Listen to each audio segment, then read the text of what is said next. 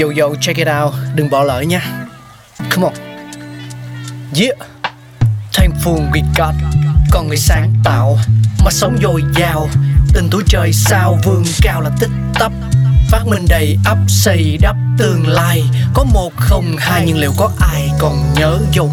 Xin được gửi lòng biết ơn vô hạn đến những con người không ngừng sáng tạo, mang đến những phát minh mới thay đổi cuộc sống. Thankful we got. Ít người biết rằng giày cao gót vốn là sản phẩm ra đời nhằm phục vụ nhu cầu của nam giới. Điều đó hoàn toàn ngược lại so với việc sử dụng giày cao gót ngày nay, khi phát minh này phụng sự cho nét quyến rũ của phái đẹp. Hãy cùng tìm hiểu về những đôi giày cao gót dành cho nam. Theo các nhà nhân loại học, giày dép là một phát minh vĩ đại, được khởi nguồn từ khoảng 40.000 đến 26.000 năm trước công nguyên, giúp chân tránh bị lạnh hoặc tổn thương. Bằng chứng là độ dày xương ngón chân của con người trong thời gian này giảm xuống đáng kể, vì khi chân được bao bọc tốt hơn, dẫn tới xương kém phát triển hơn so với đi chân trần. Ghi chép cổ nhất về giày cao gót xuất hiện vào cuối thế kỷ 16 có hai bức tranh được vẽ giữa những năm 1591 và 1593 mô tả các kỵ sĩ Ba Tư đi giày cao gót. Hai bức tranh này được trưng bày ở bảo tàng Victoria và Albert của London. Các nhà sử học cho rằng giày cao gót được tạo hình để giúp việc cưỡi ngựa dễ dàng hơn. Giày này không phải để đi bộ mà để vừa với yên cương.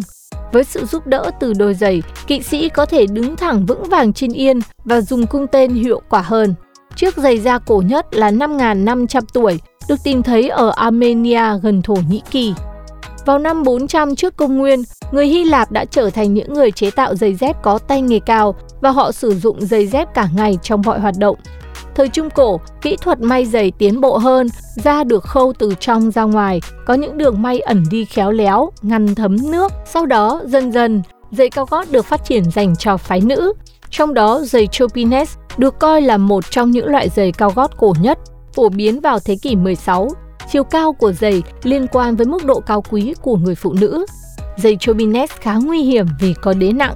Có một số đôi có chiều cao khủng lên tới 70cm, làm cho những quý cô khó di chuyển khi không có gia nhân đi bên cạnh.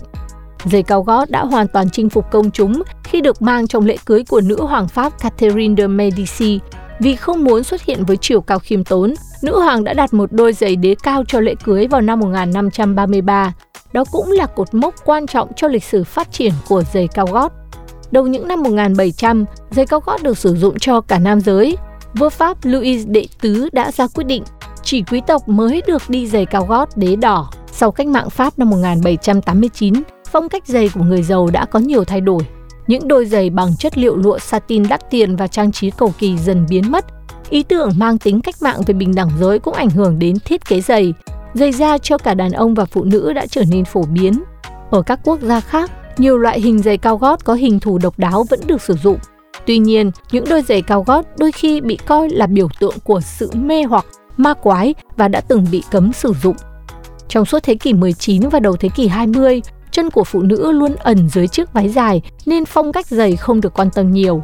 Đến những năm 1920, thời trang flapper dành cho phụ nữ trẻ yêu lối sống tự do phóng túng trỗi dậy với lối trang điểm đậm, tóc pop, đội mũ chuông, mặc váy ngắn ngang gối đã làm thổi bùng ngành sản xuất giày dép.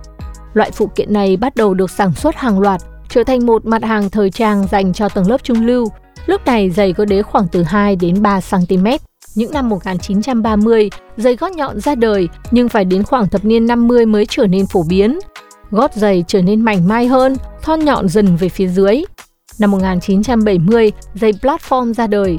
Đây là loại giày có đế dày và chắc chắn, chiều cao khoảng 10cm. Khoảng những năm 1950, hai thợ giày bình dân là Salvatore Ferragamo người Ý và Roger Vivier người Pháp đã cho ra đời các thiết kế giày cao gót kiêu sa.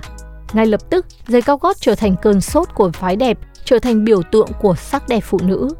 Giày cao gót ngày nay vẫn được các nhà thiết kế miệt mài sáng tạo, ngày càng trau chuốt về kiểu dáng, họa tiết và chất liệu.